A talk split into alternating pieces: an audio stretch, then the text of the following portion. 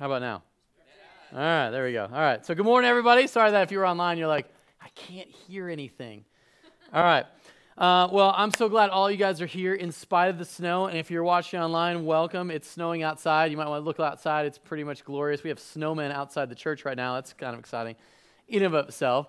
Uh, it is, it's been quite a storm, not only this morning, but this week, hasn't it?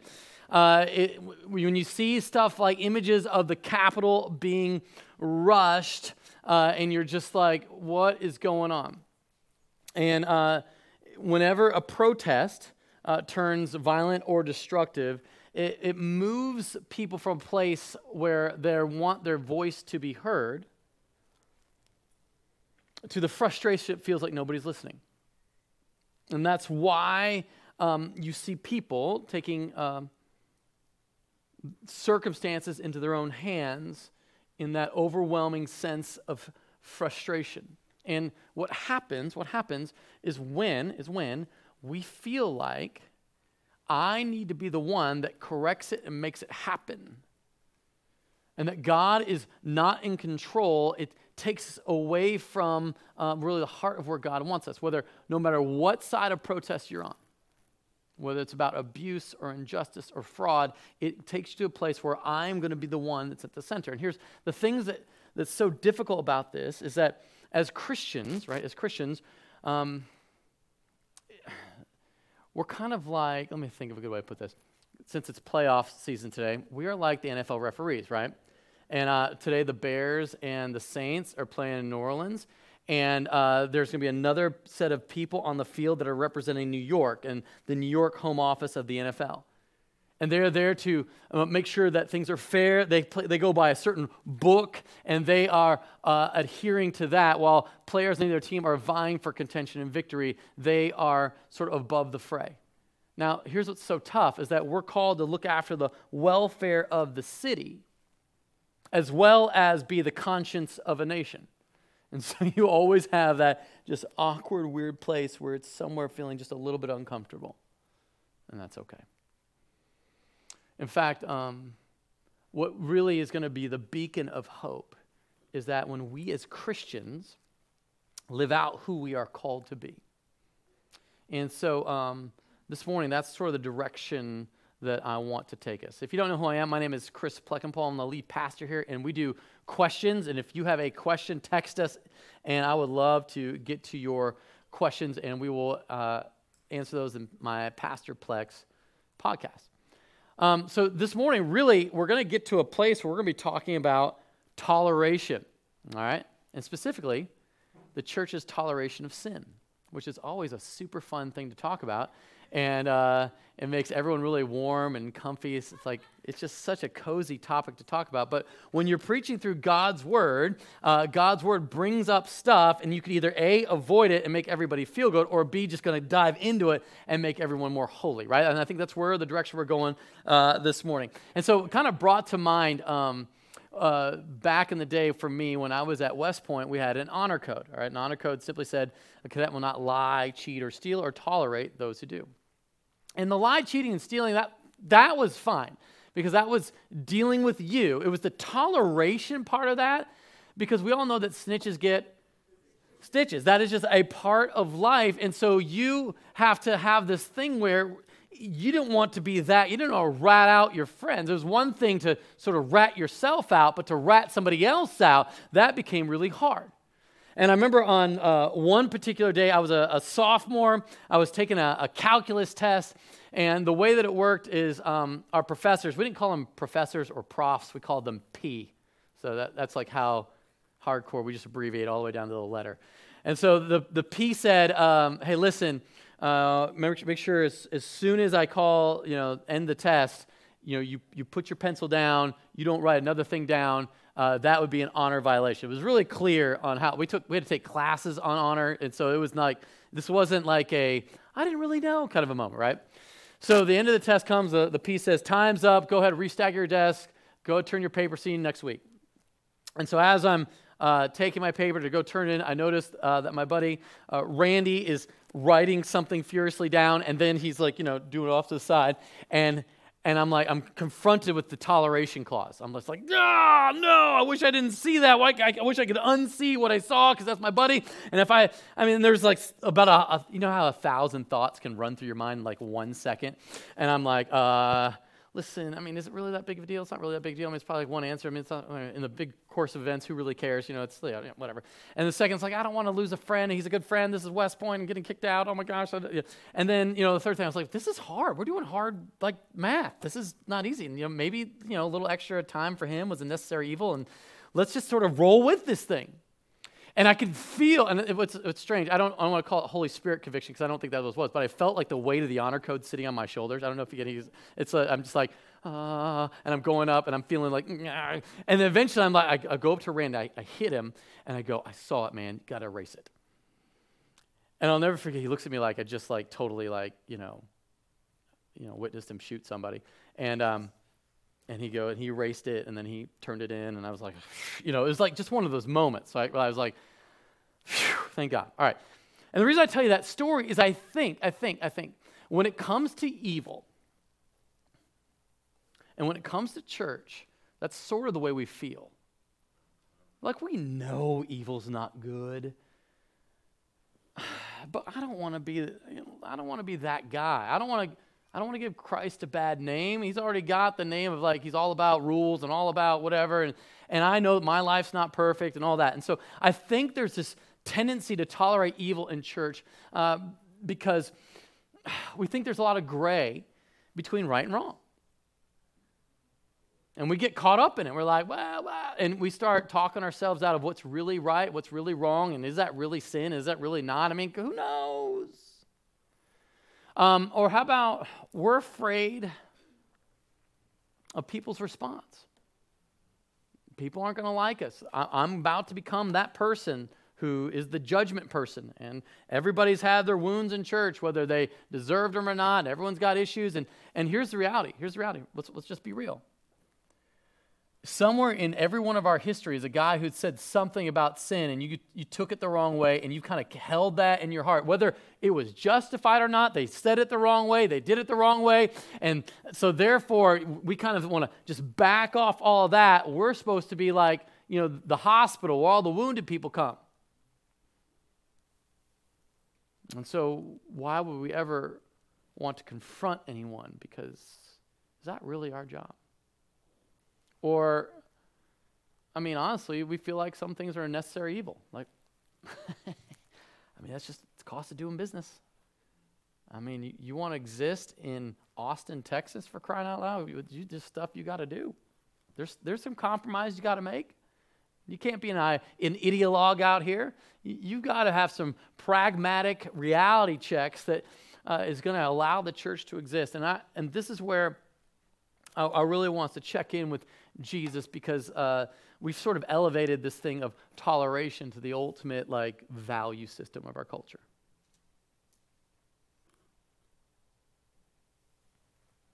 The ultimate value is we tolerate. And if anybody were to cross that line, then it's like you have com- you should be convicted of the ultimate sin of not tolerating. That's actually the greater and can I just, just be real with you?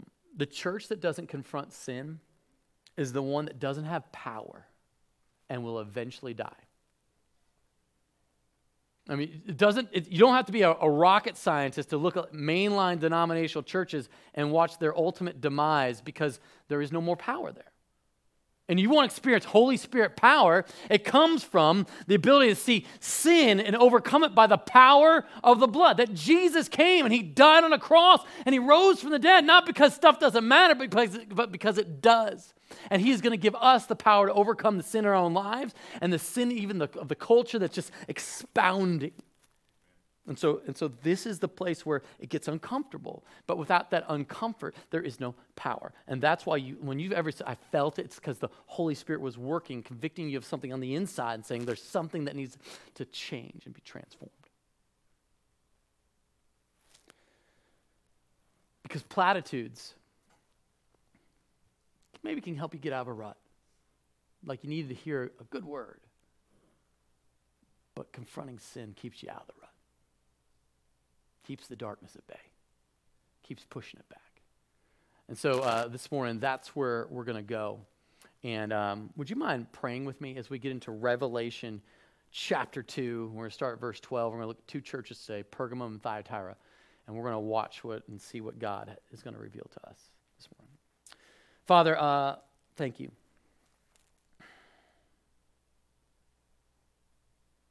We worship you. And we need you. In a world where um, toleration has become an ultimate value, uh, God, I pray that we would be one that, that looks at evil and calls it evil.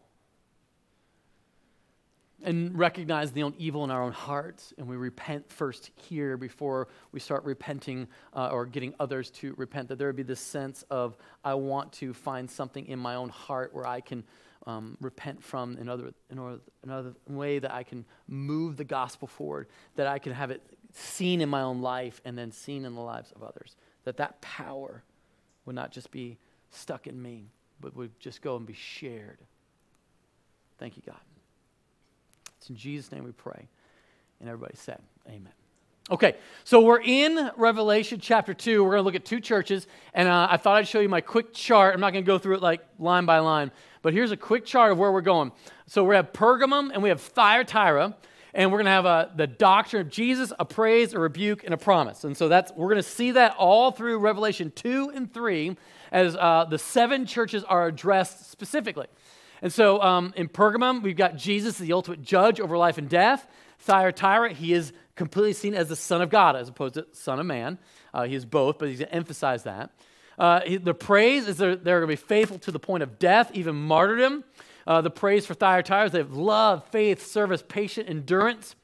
Uh, the rebuke then is going to be toleration of false teaching for both of these churches. And then finally, the promise is the overcomer. The one who can overcome false teaching, the one who can overcome the darkness is going to receive blessing. That's sort of the thematic elements of that. And we're going to walk through it verse by verse so that you can fully wrap your head around where Jesus is taking us. All right, so we're going to start off in Revelation chapter 2. We're going to start verse 12 with the church of Pergamum. You guys ready? All right, good.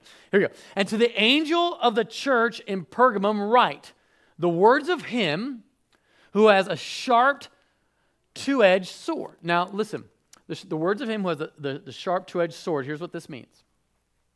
And Pergamum was the, the capital city of the province or uh, of, of Galatia, of that area. And so the Roman rulers, the imperium, had uh, power over life and death. In other words, had the power of the sword.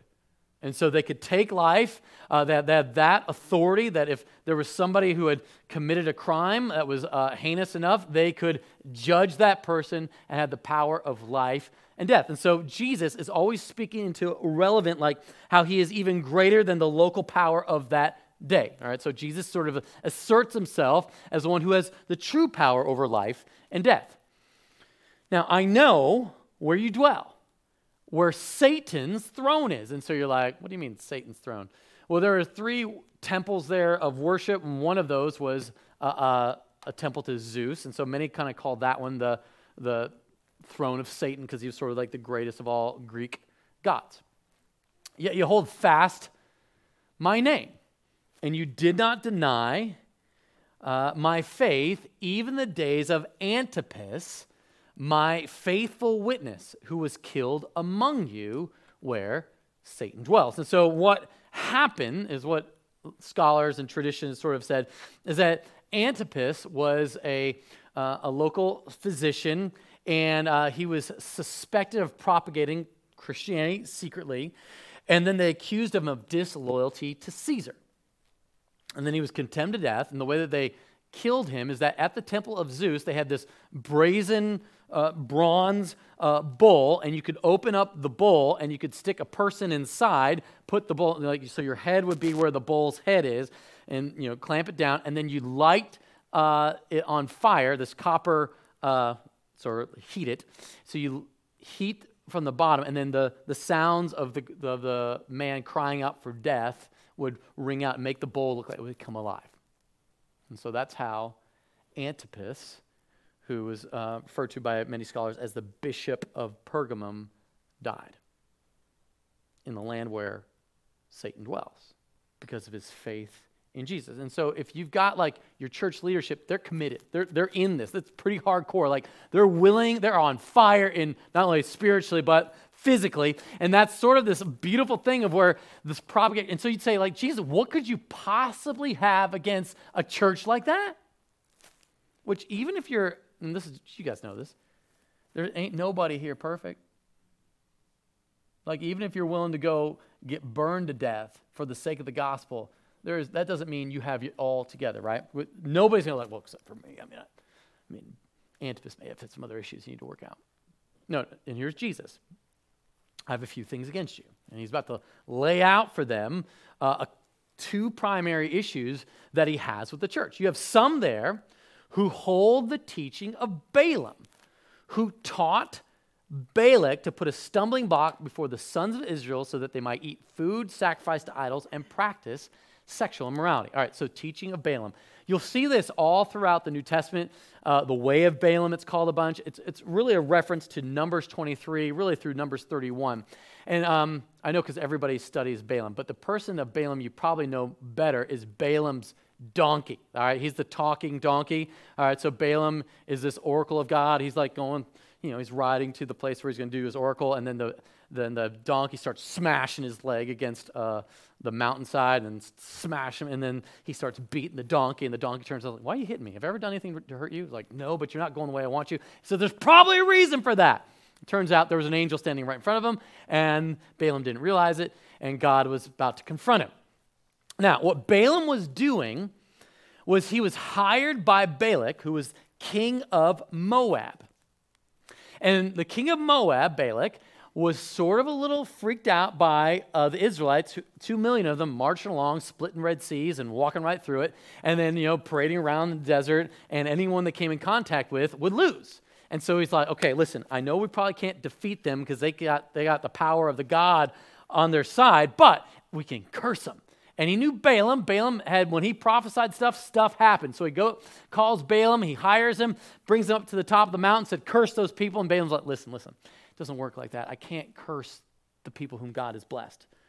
And then he pronounces a blessing. Balak's, what about a different mountaintop? Takes him to a different mountaintop, gives him another blessing, and takes him to a different mountaintop. And Balak's like, ah, oh, I paid you money, good money here, for you to curse those people. And then you don't read about the exact conversation, but Balaam apparently takes Balak to a back uh, cave, and he says, listen, here's what you do. There's no way I'm going to curse these people, but you can get them to curse themselves for a price. Let me up my fee just a little bit. And so he says, listen, here's what you do. take some of your women, um, and uh, especially maybe the ones that are a little bit um, more prom- promiscuous, and send them into the Israelite camp and have them seduce the Israelite men and then get the Israelite men to worship another God. Presto changeo, they get their curse on themselves and they'll be dead. And it worked. Balak gets his ladies. He said, gives them like the, you know, assassin mission, sends them in. They lead the men astray. Next thing you know, a plague breaks out. And the very thing that Balak hired Balaam to do. And so that's called the way of Balaam. And Jesus rebuked Pergamum for tolerating those following the, the teaching of Balaam. Now, can I just in different s- seasons of church history, this has been a real issue. But let me tell you the exact issue. The way of Balaam is deceiving or leading Christians to sin for financial gain. So, um, Let's, let's go to one time in history where you'd be leading Christians to sin for financial gain when the Catholic Church sold indulgences. That's probably a great way to. You're leading people to believe, to think that my salvation is dependent upon, or my relative salvation is dependent upon me paying them out of purgatory. So the church gets the gain, and then I'm led to think a works based theology or a. So that is a complete. Uh, heretical view. That is uh, an evil that was within the church uh, during medieval times. Okay. Now, uh, for the most part, we don't have that in our day. And I was trying to figure out like what would be a something sort of that could happen here. It could be like this: you um, are um, a drug dealer, you come in here and you get saved. Hallelujah. We are so glad. We baptize you. In fact, we've had guys, that drug dealers, get saved here. And then after church, you're like, listen, I, I got to, man, ooh, I need some extra money. And on the way out or by the bathroom, you're pushing a little heroin or meth. That would be a way that, and we were like, well, you know, I mean, he just got saved. I mean, he's got to make a living somehow. That's about the only way that you're going to see that uh, being in our culture, is if something like that was happening. It's intentionally deceiving people to go into sins for your own financial gain. And so, what's really neat about God's word, it's timeless, right? So, it's going to hit different churches in different seasons of life at different times. So, this specifically would have been really great for the, the day of indulgence. Okay, so you're like, okay, that doesn't apply to me. Okay, hold on. This next part probably will. Uh, Pergam. Verse 15. So, you also have some who hold the teaching of the Nicolaitans, which you're like, Nicolaitans? Who are those people? Well, they've come up a couple times, and the Nicolaitans, uh, there's scholars all over the place on this, but they either line in one of two camps. One is where uh, they preached a, a complete non uh, priesthood of believers, that there were only special people who were the priests, and they're the only ones that could read the Bible, and then they could interpret it for you, and then you just were told what to do, and you couldn't read God's word for yourself. And then, and then uh, there's, which I think this camp is more clear, is that Nicolaitans were um, a people who propagated um, license to sin. So instead, you got legalism, these guys were licentious. And so, what licentious people would say is listen, listen, Jesus came. Listen, read what Paul wrote. You are no longer a slave to sin. You are, there is no more sin. It's over. You can do whatever you want to do. And so, uh, when it comes to um, sex, whether that's homosexuality, whether that is um, fornication, or whatever, uh, you know, polygamy, or whatever that is, go for it. Why? Don't let yourself be tied down to these archaic uh, laws of ancient Israel. That no longer applies. To which this gets back to the place, watch this, where there is no sin, there is no power of the gospel. Because when we, when we look at what Jesus has done, he has fulfilled the ceremonial law, like, you know, um, kosher foods, um, being uh, circumcised on the eighth day like he's taking care of the ceremonial side, but not the moral side. His design for men and women is still the same. It's, that has not changed. And so what happens, the Nicolaitans say, listen, that's all gone. So don't worry about that. This is, um, there's freedom in Jesus. Okay, so he says about that kind of teaching, therefore, repent. Repent and the, the beautiful repentance is a gift, right? It's saying, I, it's God's kindness leads us to repentance, and that joy that comes from, oh, I recognize my sin, I turn away from my sin, and I turn to you, Jesus. And that's the hope and that's the heart of the gospel. Not that we might earn salvation or that we might enter into heaven, but rather that we'd have Jesus walking in our lives. So he says, Therefore, repent. If not, I will come to you soon and will war against them, Nicolaitans, uh, and uh, the way of Balaam people, with the sword of my mouth, meaning uh, I'm going to bring judgment with my word. Okay? So Jesus rebuked Pergamum for tolerating those following the teaching of the Nicolaitans. Now, again, this is the, probably the place, if there's any place in church history where this applies, it's right now. We've, in our culture, we've moved away from right and wrong, we've moved to everything's relative. We don't want to call people by uh, pronouns because that might be offensive. Uh, we don't want to um, take people and really wrap their head around the fact that uh, there is a, a thing of sin. It was so bad, it was so awful that Jesus had to die on the cross for it.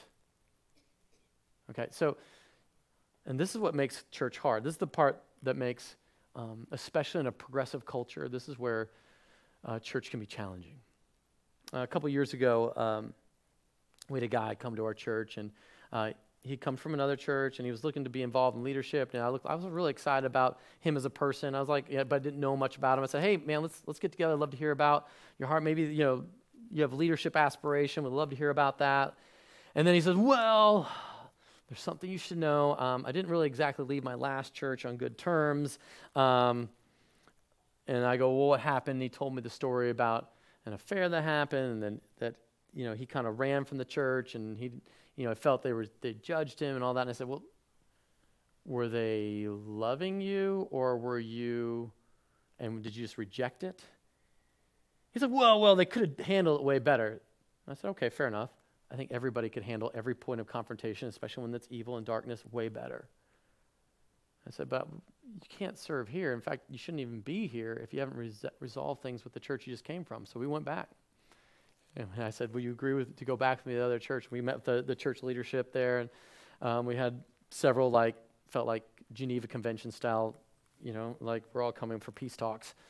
And he repented. And it was a really, it was a sweet moment. It was a beautiful thing. I was like, I am a great pastor. Look how awesome I am. And then, and then some time passed, and then um, I saw that he started to do again that's what he had done before. And now this became the temptation. Now he's involved in like some leadership stuff, and I'm like, and then I saw the thing on Facebook, and I was like, oh, why'd you have to make it on Facebook? Because now I've got to, now it's like out there, and now I've got to say something, I got to do something, I got to, oh man, this is going to go bad. This is going to go very, very badly. People aren't going to like me. People are going to reject me. People are not going to, there's going to be a lot. Why did I have to see that? So, what I did is I tried to look at a lot more Facebook things so I'd forget about the first thing that I saw. Do you guys ever do that? And, but then that one thing wouldn't go away, and I kept thinking about it. It kept coming back, and I was like, oh my.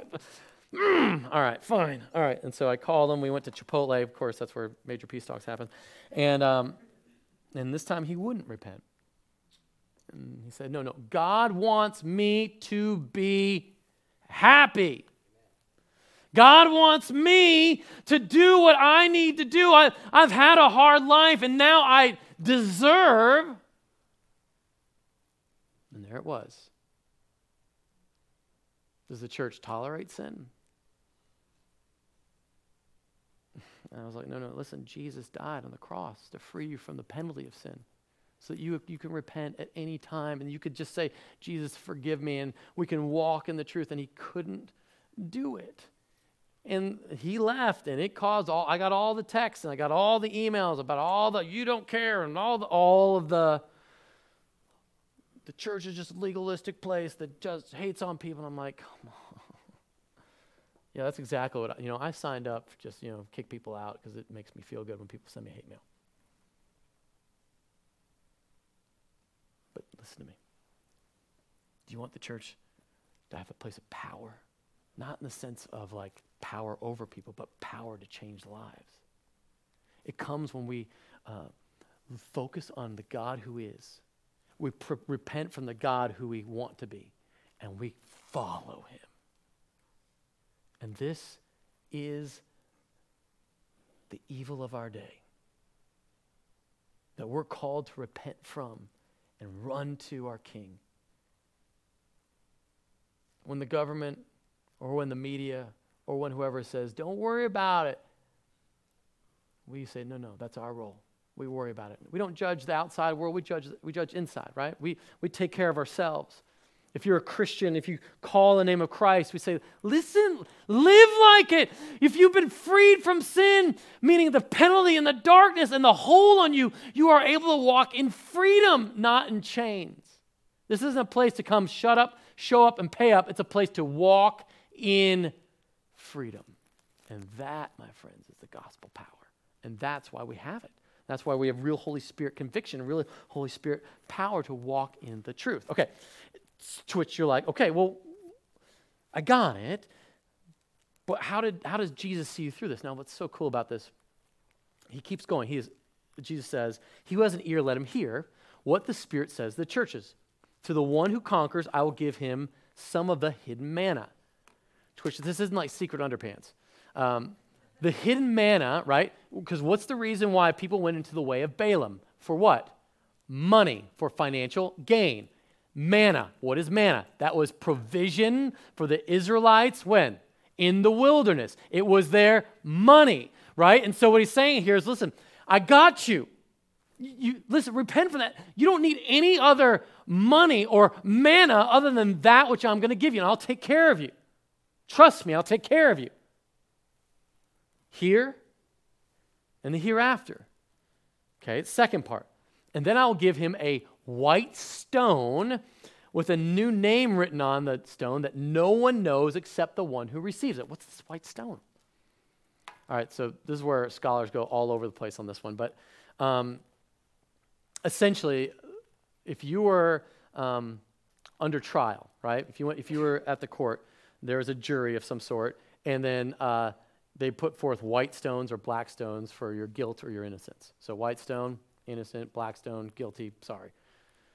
There's, so there's that, like there's a sense of innocence and freedom, okay? But there's a, there's a, there was a, um, Pergamum was home of a, it's called a, a, Clepion, uh, who was the fir- like the Greek god of the Greek god of, of doctors, okay, if you would say that. And what happened there is they had the temple there, and you would go there, and they had like in Pergamum they had like this great water, which I guess apparently had some radioactive uh, properties to it, and you would go and you would get healed. But what was really interesting about this temple is it would say, death is not permitted here, meaning if you had something you could die of, don't come in here because we don't want to have death reputation. So it had to be something you could be healed of. All right, so you go in, and then you'd, give, you'd be given something to drink that would was like a sedative of some sort, and then they'd have like these snakes crawl all over you, which were non-poisonous, of course, and uh, and then you'd have a dream. It, this, this, is real life, by the way. Uh, they'd have this dream, and then you, whatever dream you had, you'd tell the the priest, and the priest would perform the cure based upon the dream interpretation, and then you'd leave, and you leave uh, the next day, and you write on this big piece of white marble your name and what you were healed of. White stone. So there's some scholars say, no, this is about like when Jesus ultimately heals you and he gives you that unbelievable freedom. Is that what he's going to do? He's going to take away the sin, and it's going to be something only you know that he's freed you from. He's going to write his name on you, on your heart. Freedom. Freedom from sin, not freedom to sin. Okay? So that's Pergamum. And then the shift then is to Thyatira verse 18. Uh, and to the angel of the church in Thyatira, right? the words of the Son of God. Okay, here we have, as opposed to emphasizing Son of God as opposed to Son of Man, who has eyes like a flame of fire and whose feet are like burnished bronze, going back to Revelation chapter 1, sort of uh, imagery. I know your works, your love and faith and service and patient endurance, and that your latter works exceed the first. Now, I want to link two things. Love and service are linked together. When you love someone deeply, you serve them. That's like it's not it's just an extension of that love, right? And then when you have faith, watch this. When you have faith, an extension of your faith is that you're able to endure hard times. So, love is linked to service, faith is, is linked to endurance and that your latter works exceed the first. So, like, this church keeps getting better and better and better over time. So, again, you're like, Jesus, what could you possibly have against this church that's loving and serving and doing all these awesome things? But I have this against you that you tolerate that woman, Jezebel, who calls herself a prophetess and is teaching and seducing my servants to practice sexual morality and to eat food sacrificed to idols. Okay, do you guys remember who Jezebel is? 1 Kings 18 ish. All right, she's uh, King Ahab's wife, uh, Phoenician woman, uh, worships uh, Baal and is not exactly thrilled with the God of Israel, right? And so she tries to have all the prophets of God killed off. Uh, Elijah, you know, has this like, you know, he, it's like him verse 400 of all her prophets, and you know, Elijah wins, but then she sends word to him, I'm going to kill you. It freaks him out. All right, so like she had a lot of pull. She would, whenever um, her husband, who was ambitious, was a little bit weak. She would take the pants, kill off any of her adversaries, and give him what he needed, what he wanted, as long as she could be in control of Israel. So she was sort of running Israel.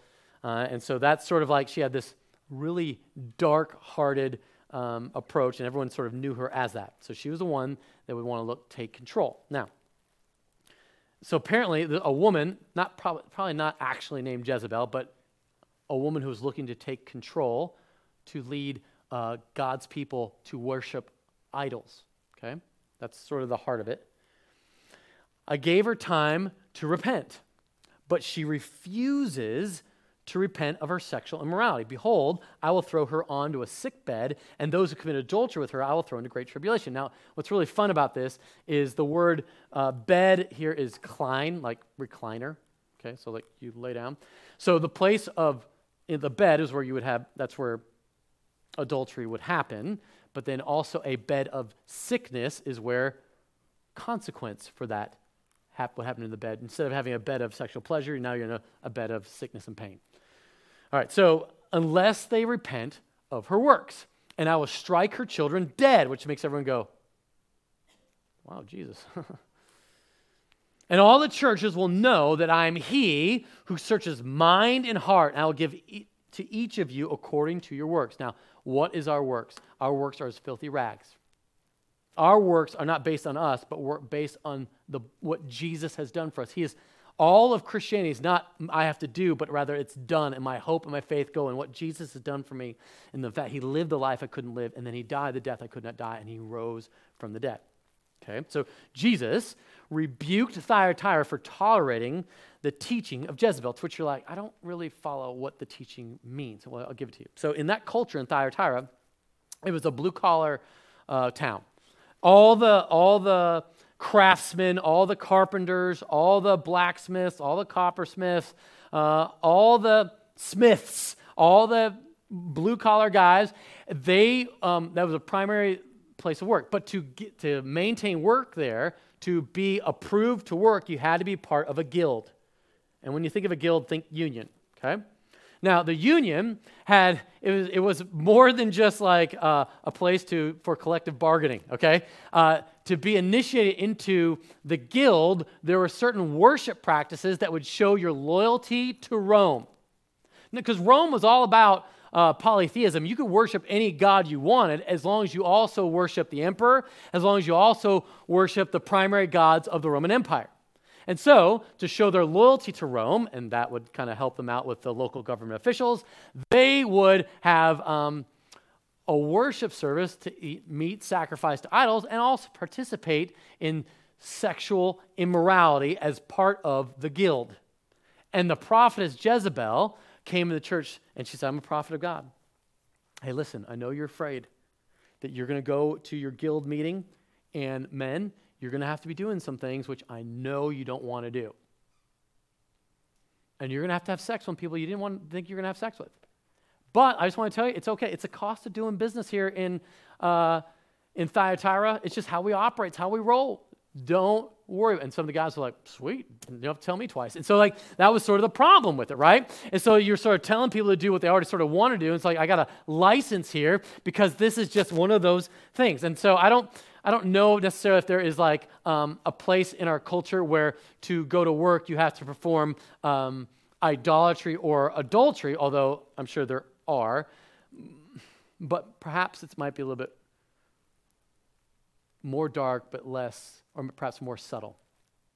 So you're, you go to work and you have, to, for you to get promoted, you have to go to the, the party or the happy hour. And at the happy hour, people are, are talking, and their, their talk is about one another, and they're talking about that guy. And you make sure you talk about that guy too, so everyone sort of thinks you're on the same team. And that's sort of how you're going to get elevated because you want to make, you want to do better. You got to provide for your family, right? And that was the excuse. Listen, Jezebel said, listen, you guys got to provide for your family, so you got to do what you got to do. Don't worry about it. I'll, listen, God told me it was okay. Don't worry about it. It's a cost of doing business here in Austin. You got to deny your faith if you're going to work at any big tech anything.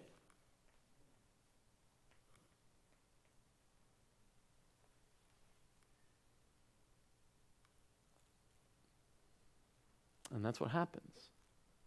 And then all of a sudden you're put up of you either deny Christ or you don't take care of your own family. And we know what the Bible says about that. If you don't take care of your family, you're worse than an unbeliever. And so all of a sudden, the pressure and the weight of what do I choose?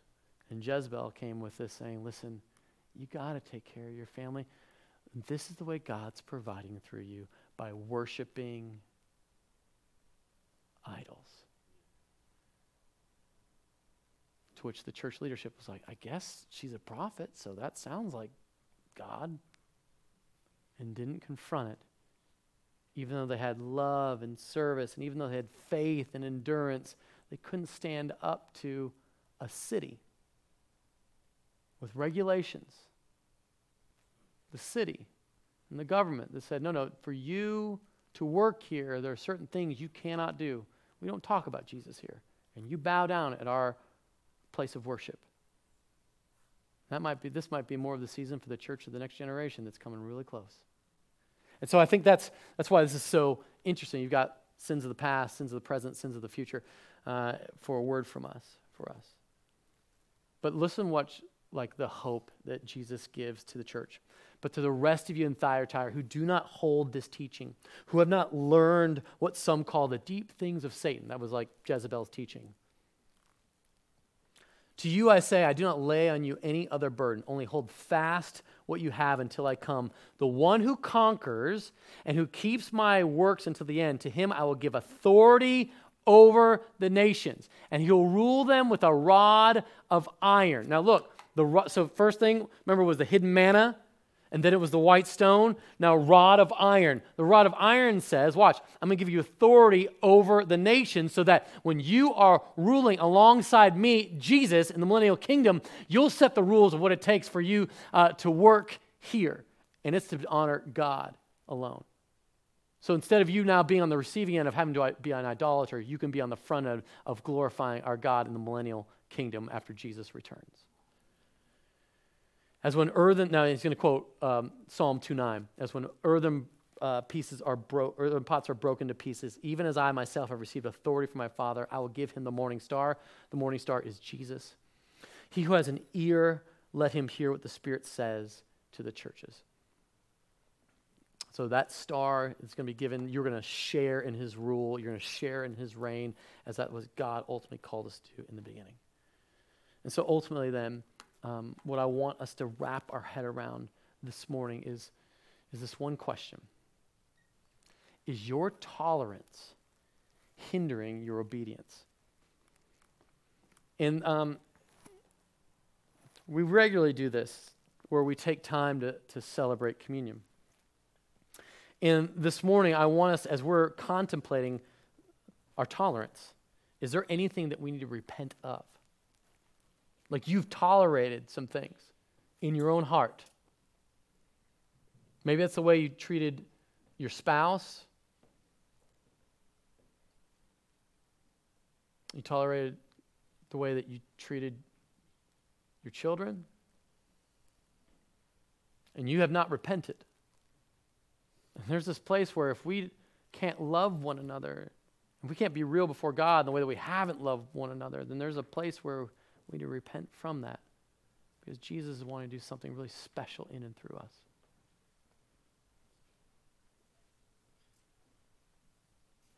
And so, uh, Jesus, let me just explain this. On the night before he was betrayed, he took bread and he, he broke it. He said, This is my body given for you. Do this in remembrance of me.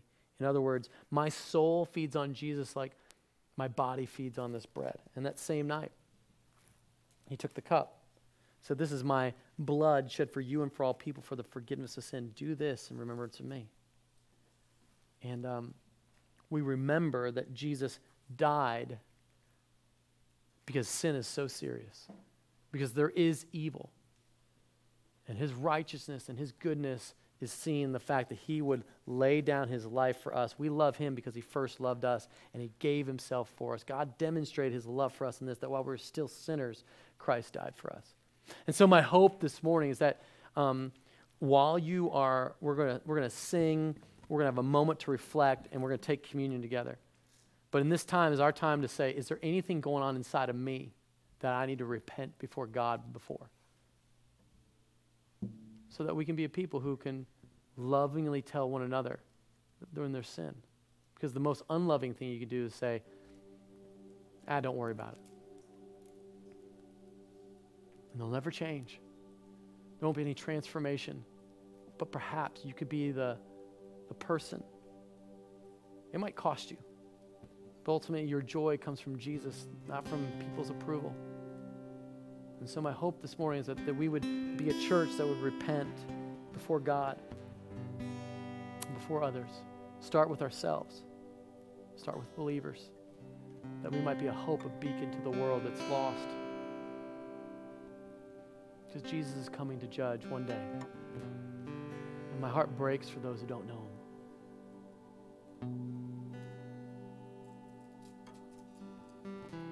Let's pray and then let's ask God to um, do a work in and through us.